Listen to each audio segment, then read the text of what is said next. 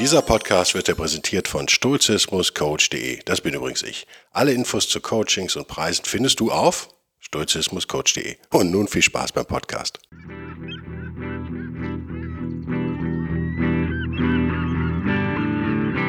Der wilde Stoiker. Moderner Stoizismus für ein gutes Leben.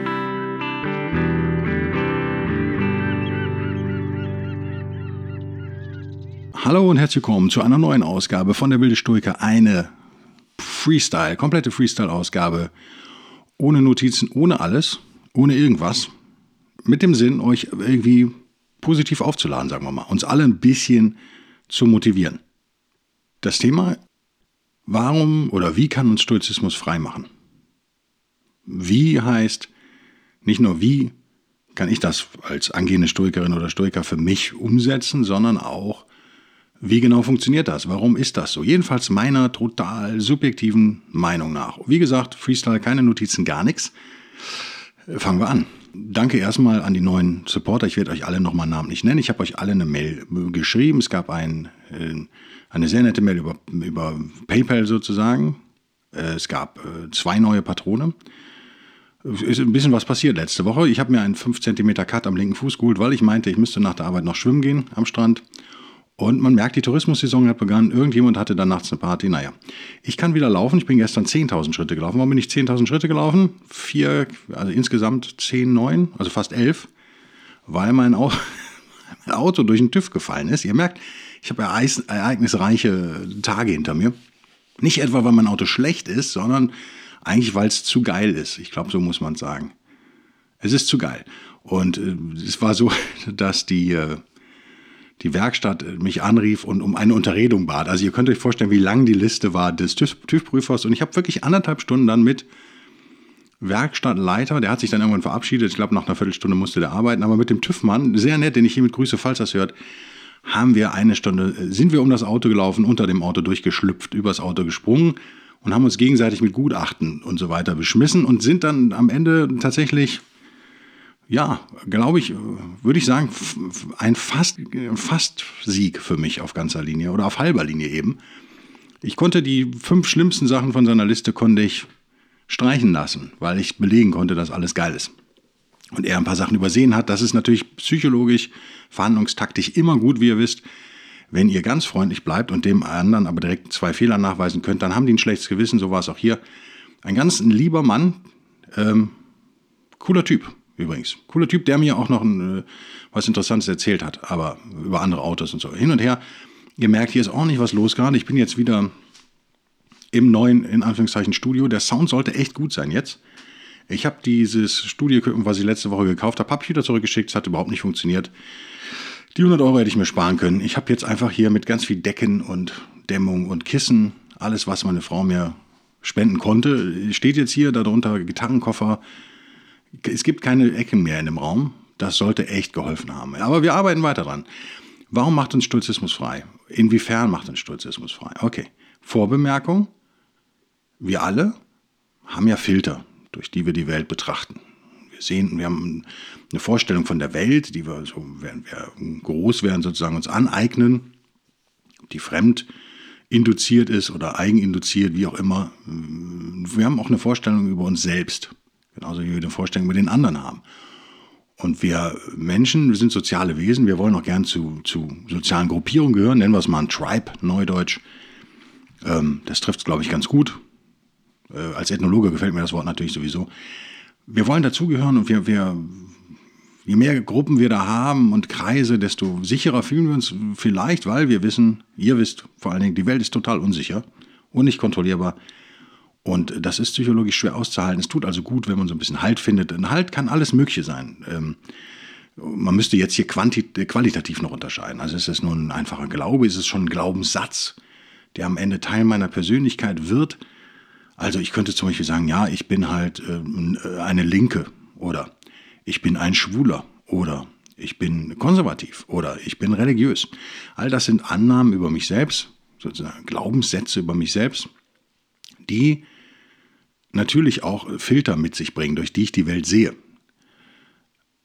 also ich hätte dann, natürlich hatten, haben wir alle mehr als einen Filter. Also der, der, der homosexuelle Hörer, ich weiß, dass es einen homosexuellen Hörer mindestens gibt. Gruß nach München hier schon mal.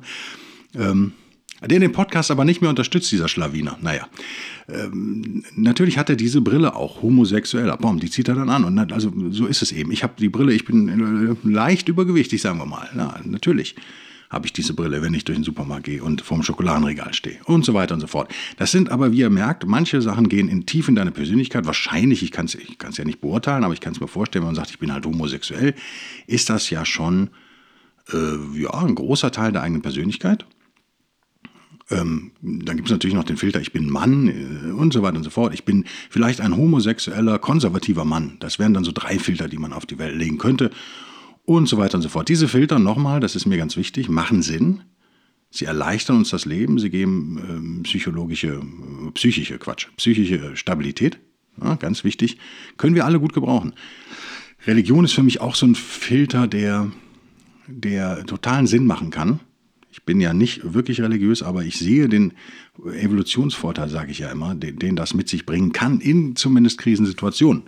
So, jetzt kommen wir endlich, Gott sei Dank, nach fünf Minuten, kommen wir endlich zum Stoizismus. Welchen könnte man jetzt ja auch sagen, aber das Argument sollen gefälligst andere machen. Aber man könnte sagen, äh, naja, wenn du sagst, du bist eine Stoikerin, ja, wer sagt das schon von sich selbst? Übrigens klingt ja auch irgendwie total gestelzt. Ich sage ja auch nicht von mir, ich bin Stoiker, völliger Quatsch.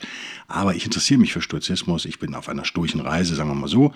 Ich versuche stoischer zu sein. Das wäre vielleicht so eine Aussage, die wir unterschreiben können. Jetzt könnte man ja hingehen und sagen, ja, Moment mal, das ist doch auch ein Filter, oder? Hast du da nicht auch eine Brille aufgezogen, nämlich die Sturche, durch die du die Welt siehst? Äh, meine Antwort darauf wäre nein. Neutraler könnte man sagen, jein. Warum sollte es ein Unterschied sein, ob ich sage, ich bin äh, ein Umweltschützer oder ein Homosexueller oder eine Stoikerin? Warum sind die drei da nicht gleichwertig? In meiner amateurhaften nicht psychologischen Analyse hat der Stoizismus an der Stelle folgenden Vorteil. Wir haben, wenn wir sagen, wir versuchen stoischer zu sein, heißt das natürlich, dass wir das, was wir tun, das, was wir denken, das, was wir vielleicht sogar sind, unter einen externen Wertmaßstab stellen. Da sind wir ziemlich ähnlich übrigens zur Religion an der Stelle, würde ich jetzt mal behaupten. Das heißt, wir nehmen die Tugend als obersten Wert als Leitstern, stellen wir die an unser Firmament. Wir haben damit sozusagen einen externen Maßstab geschaffen, unter dem wir uns freiwillig sozusagen unterordnen. Wir sagen, wir wollen moralisch das Richtige tun, wir wollen tugendhaft sein, dann ist das ein Wert, der außerhalb von uns steht, sozusagen. Und das ist total befreiend. Das ist das Fazit des Podcasts. Wenn ihr das jetzt alles schon kapiert habt, könnt ihr hier an der Stelle ausschalten. Ich, der Rest des Podcasts wird im Prinzip diese Aussage jetzt versuchen zu erklären. Ich warte aber auf eure Widerlegung per YouTube-Kommentar oder E-Mail an, an mich direkt, wie auch immer. Wie komme ich auf das schmale Brett? Naja, wir haben, wie eingangs gesagt, haben wir Filter, unter der wir das Leben und alles, was so passiert, sehen. Wenn wir jetzt also zum Beispiel sagen, ja, ich bin ein Linker, okay, ist ja erlaubt. Warum soll man das nicht sagen? Ich bin ein Linker, ich habe halt linke Ideale und oder Sozialist, ich bin Sozialist vielleicht sogar. Okay, dann werden wir alles, alle Nachrichten werden wir daraufhin abklopfen, logischerweise. Das heißt, wir haben nicht nur einen positiven Effekt, nämlich mehr Selbstsicherheit in einer chaotischen Welt. Es ist ein, äh, auch Sozialismus ist ja ein Welterklärungsmodell sozusagen. Ähm, das ist in, mein, in meinen Augen, vielleicht ist, ist das interessant für euch, vielleicht ist das wieder einer dieser Momente im Podcast, wo ihr sagt, hey, das habe ich so noch nirgendwo anders gehört. Ich hoffe es jedenfalls wir sind ein nacktes Individuum in einer unsicheren Welt. Das ist der Fakt. Wir können jederzeit krank werden, sterben. Es können jederzeit schlimme Dinge passieren. Das ist schwer auszuhalten. Diese Welt ist nicht nur unkalkulierbar, sie ist auch eigentlich nicht zu verstehen. Will sagen, und voller Zufälle übrigens. Also das macht es noch schlimmer. Sie ist, sie ist nicht einfach zu verstehen und voller Zufälle. Die Krücke im Stoizismus übrigens wäre hier der Determinismus, ja, indem wir sagen, alles ist vorbestimmt sozusagen. Es ist Ursache, Wirkung, die Götter, bla bla bla. Das äh, ist eine Krücke, die auch Stoiker sich gerne nehmen sozusagen. Ja. Aber wenn ich jetzt sage, ich bin ein Linker, dann werde ich natürlich immer irgendwie tendenziell, also wirklich ein Sozialist, ja, äh, Kommunist, wie auch immer, immer äh, Richtung Klassenkampf schielen. Ich werde immer gucken, ich werde immer, äh, mein Mindset, mein Filter, durch den ich die Welt sehe, ist der Filter der Ungerechtigkeit. Ich werde also ständig Ungerechtigkeiten suchen und die als Welterklärungsmodell heranziehen. Das geht dann bis in den Antisemitismus, finde ich ja immer. Ja? Also die jüdische Weltverschwörung verhindert, dass ich einen Job finde in Kreuzberg. Oder äh, so jetzt mal, klingt bescheuert und platt, aber am Ende ist es so. Ich, ich suche mir also eine externe Erklärung. Ich muss, und das ist der Riesenvorteil an all diesen Glaubenssätzen, ich muss nicht mehr unbedingt mich selbst so auf den Prüfstand stellen. Anders aber im Stoizismus. Wenn ich mich jetzt äh, unter, nicht unter unter dem, oder wenn ich mir nicht die Sonnenbrille, die Filterbrille anziehe, Ungerechtigkeit, sondern die Filterbrille Tugendhaftigkeit, habe ich eine riesen Eigenverantwortung. Das klingt jetzt irgendwie nicht nach Freiheit, sondern nach Arbeit, oder? Ja. Aber diese Eigenverantwortung führt direkt zur Freiheit. Was meine ich damit? Naja, wenn ich jetzt also den Filter Sozialist habe oder, um, den, um bei dem Beispiel einfach zu bleiben, den Filter Homosexueller, der, glaube ich, nicht so stark ist wie der Filtersozialist, würde ich jetzt behaupten. Aber falls ihr homosexuelle Sozialisten seid, könnt ihr, könnt ihr das vielleicht mir mal sagen, welcher Filter bei euch da stärker ist. Aber auch dann ist es nur eine Ich-Marktforschung, oder? Aber wäre interessant. Ich würde behaupten, diese, äh, je globaler sozusagen der Filter ist, also Sozialismus wäre jetzt so ein globaler Filter oder ein gesamtgesellschaftlicher Filter, denn äh, desto weiter weg sind die von einem selbst, einerseits, aber desto mehr funktionieren die natürlich auch als Ausrede. Also ich kann kann fast alles in meinem Leben diesem Filter unterordnen sozusagen und alles durch diese Brille nur noch sehen, dann habe ich ein recht einfaches Leben ohne Eigenverantwortung und kann aber mir selber so eine Illusion vorspielen von einem verantwortungsvollen Leben. War das verständlich? Das ist übrigens keine Links-Rechts-Geschichte. Das ist äh, ganz interessant. Das geht natürlich mit Ultrarechten zum Beispiel ganz genauso. Wenn ich also den Filter habe, äh, die Ausländer sind an allem schuld, ja, dann kann ich echt fast jede Nachricht, die ich irgendwo lese, ich kann fast alles unter, durch diesen Filter sehen. Und äh, oh Wunder, ich werde dann, so wie der Linke vielleicht überall Ungerechtigkeit wittert, werde ich da überall Ausländer wittern. Das ist eben so. Wir sind nicht in der Lage, die Realität zu erkennen, die da draußen herrscht. Wir brauchen diese Filter. Und die, wie gesagt, bieten Vorteile. Aber sie bieten halt auch totale Einschränkungen und Unfreiheit.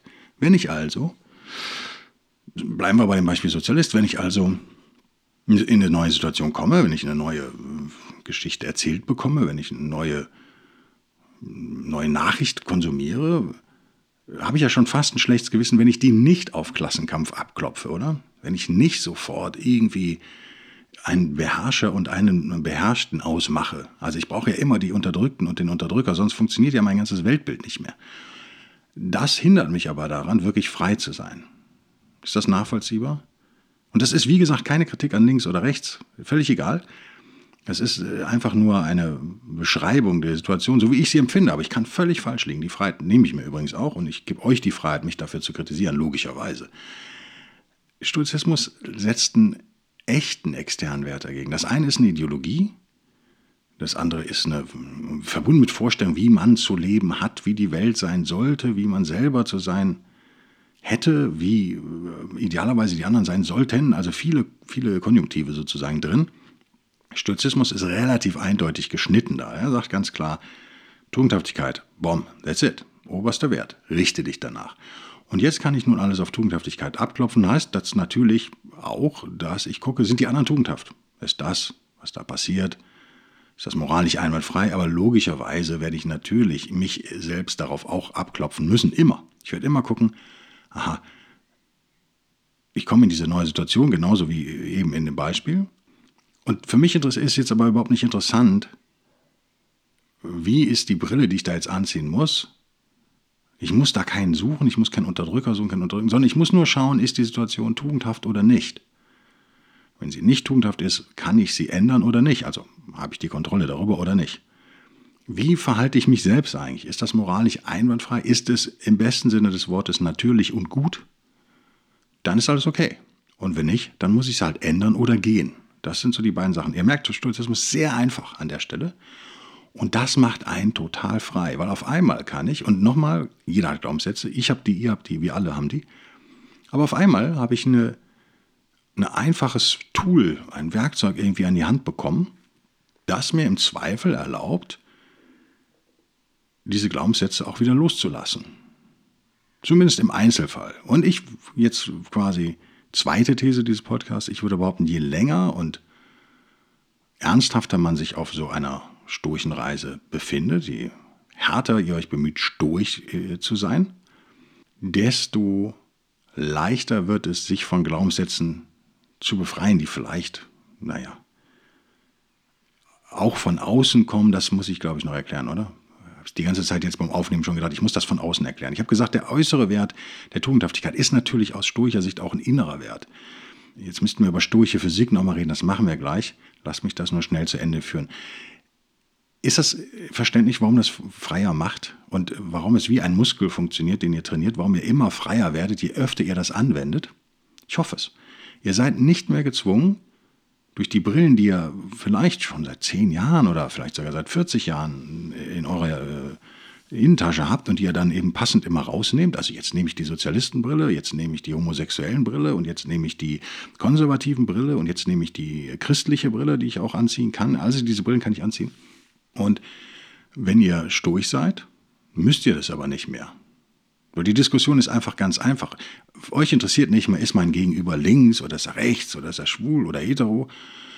Ähm, ist er arm oder reich? Ist auch übrigens, habe ich ganz vergessen, auch eine super, also eine super, super, super wichtige Brille. Habe ich mein Leben lang unterschätzt.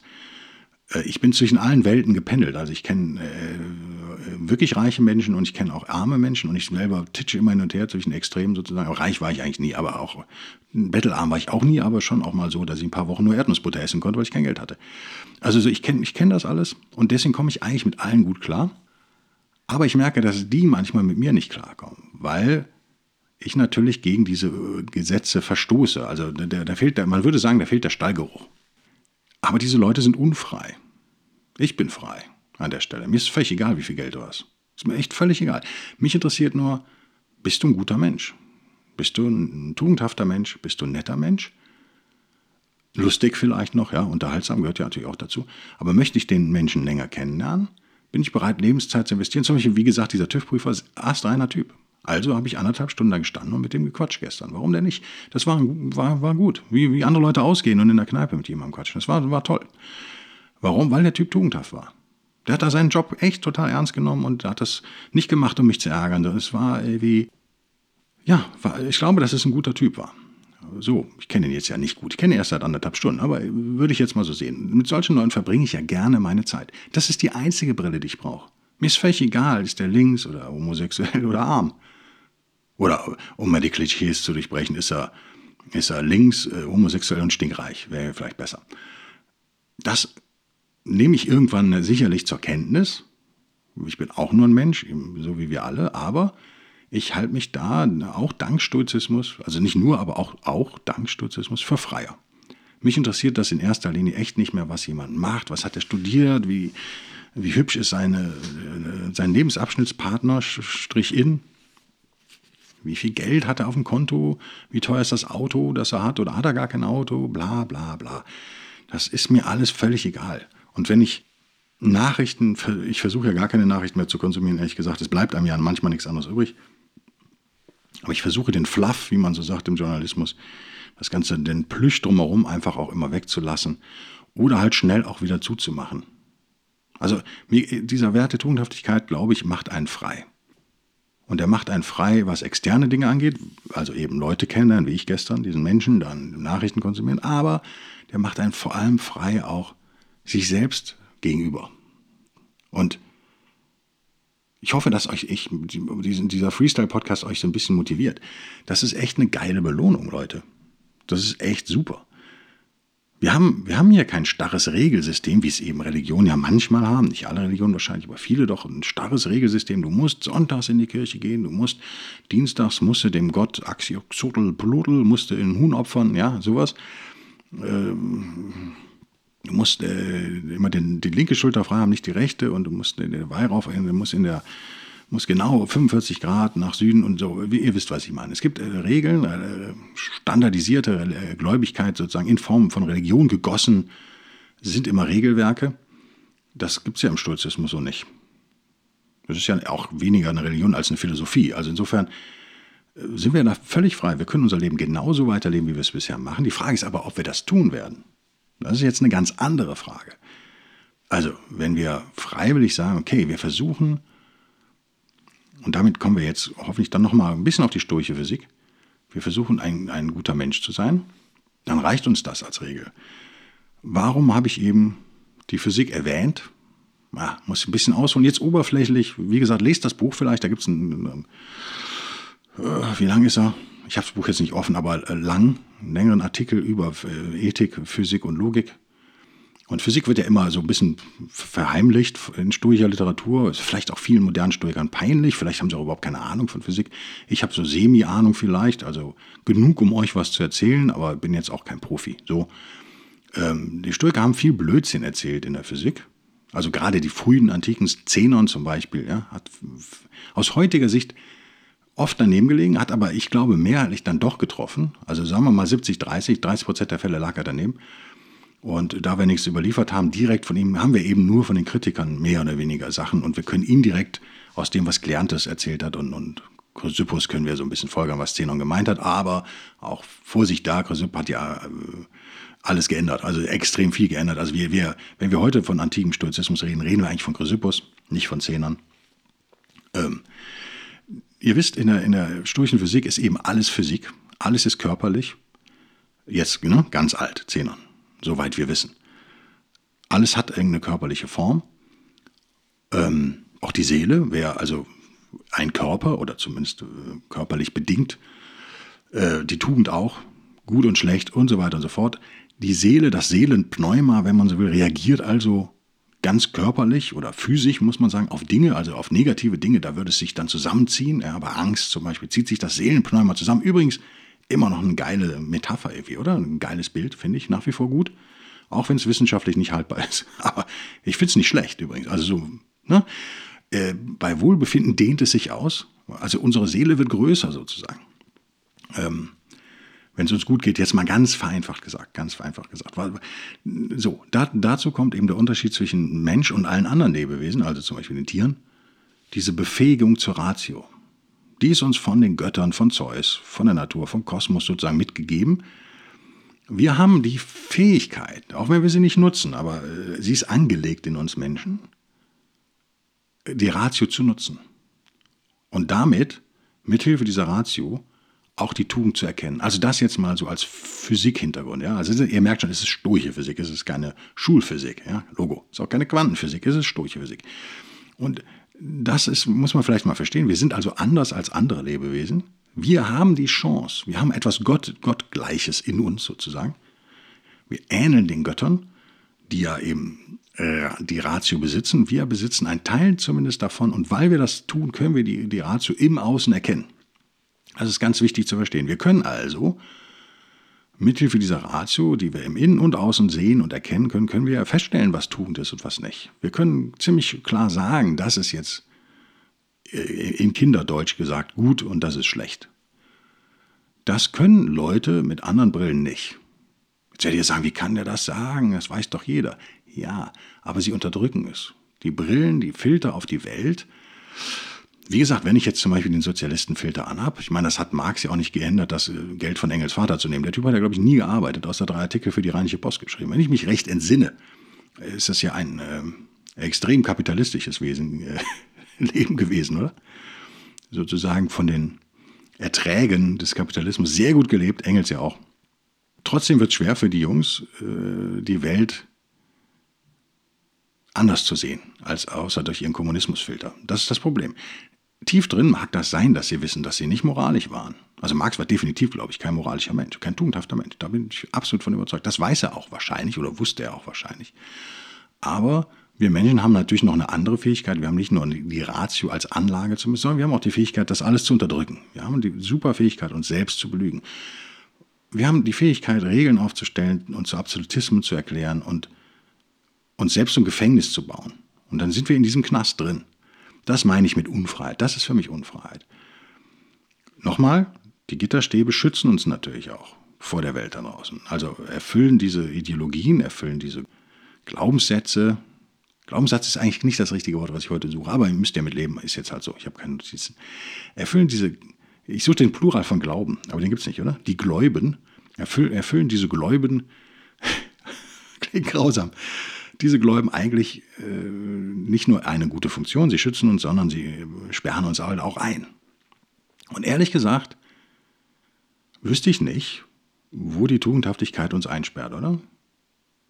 Naja, okay, man könnte sagen, wenn, wenn du, ah, doch, natürlich, man könnte sagen, du bist gerade Arm in Arm mit äh, zwei potenziellen Paarungspartnern, Strich innen, ich halte halt das mal bewusst hier für alle offen, und äh, jemand hält dir ein Kilo Koks hin und äh, macht die Tür zum Nachtclub auf. Ja, kann es natürlich sein, dass du sagst, ah, eigentlich bin ich ja glücklich verheiratet, es wäre jetzt nicht tugendhaft, mit diesen beiden, in dem Fall, äh, in meinem Fall wären es jetzt Damen, also mit diesen beiden Damen, rotzbesoffen in den Whirlpool zu fallen. Aber natürlich wäre es wahrscheinlich verlockend für den einen oder anderen. Aber es wäre wahrscheinlich nicht tugendhaft. Okay, da an der Stelle würde ich sagen, ja, stimmt, die Tugend würde einem das verbieten.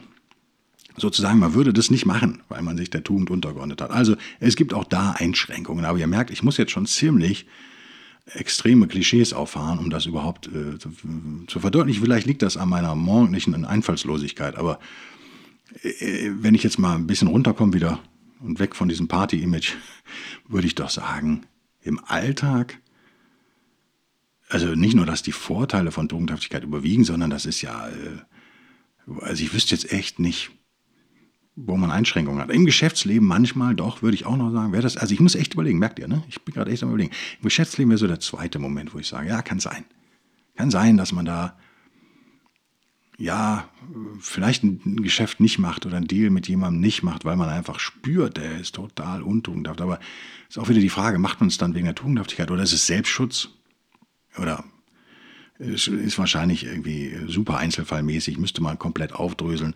Aber okay, ich würde, ich würde mich selbst ein bisschen zurücknehmen und sagen, ja, es gibt Fälle im Alltag, Geschäftsleben, Liebesleben, Drogen, Verlockungen, was es da alles so gibt.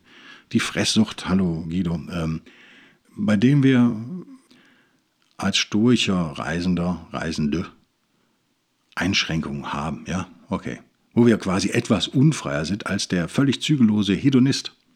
Ja, aber sind das nicht Einschränkungen, die wir auch hätten, wenn wir nicht stoisch interessiert wären? Frage ich mich gerade. Also reicht nicht das Interesse an einer gesunden Beziehung schon völlig aus? Also ist, auch da begibt man sich ja in eine freiwillige Unfreiheit quasi. Also das ist ja überall so, oder?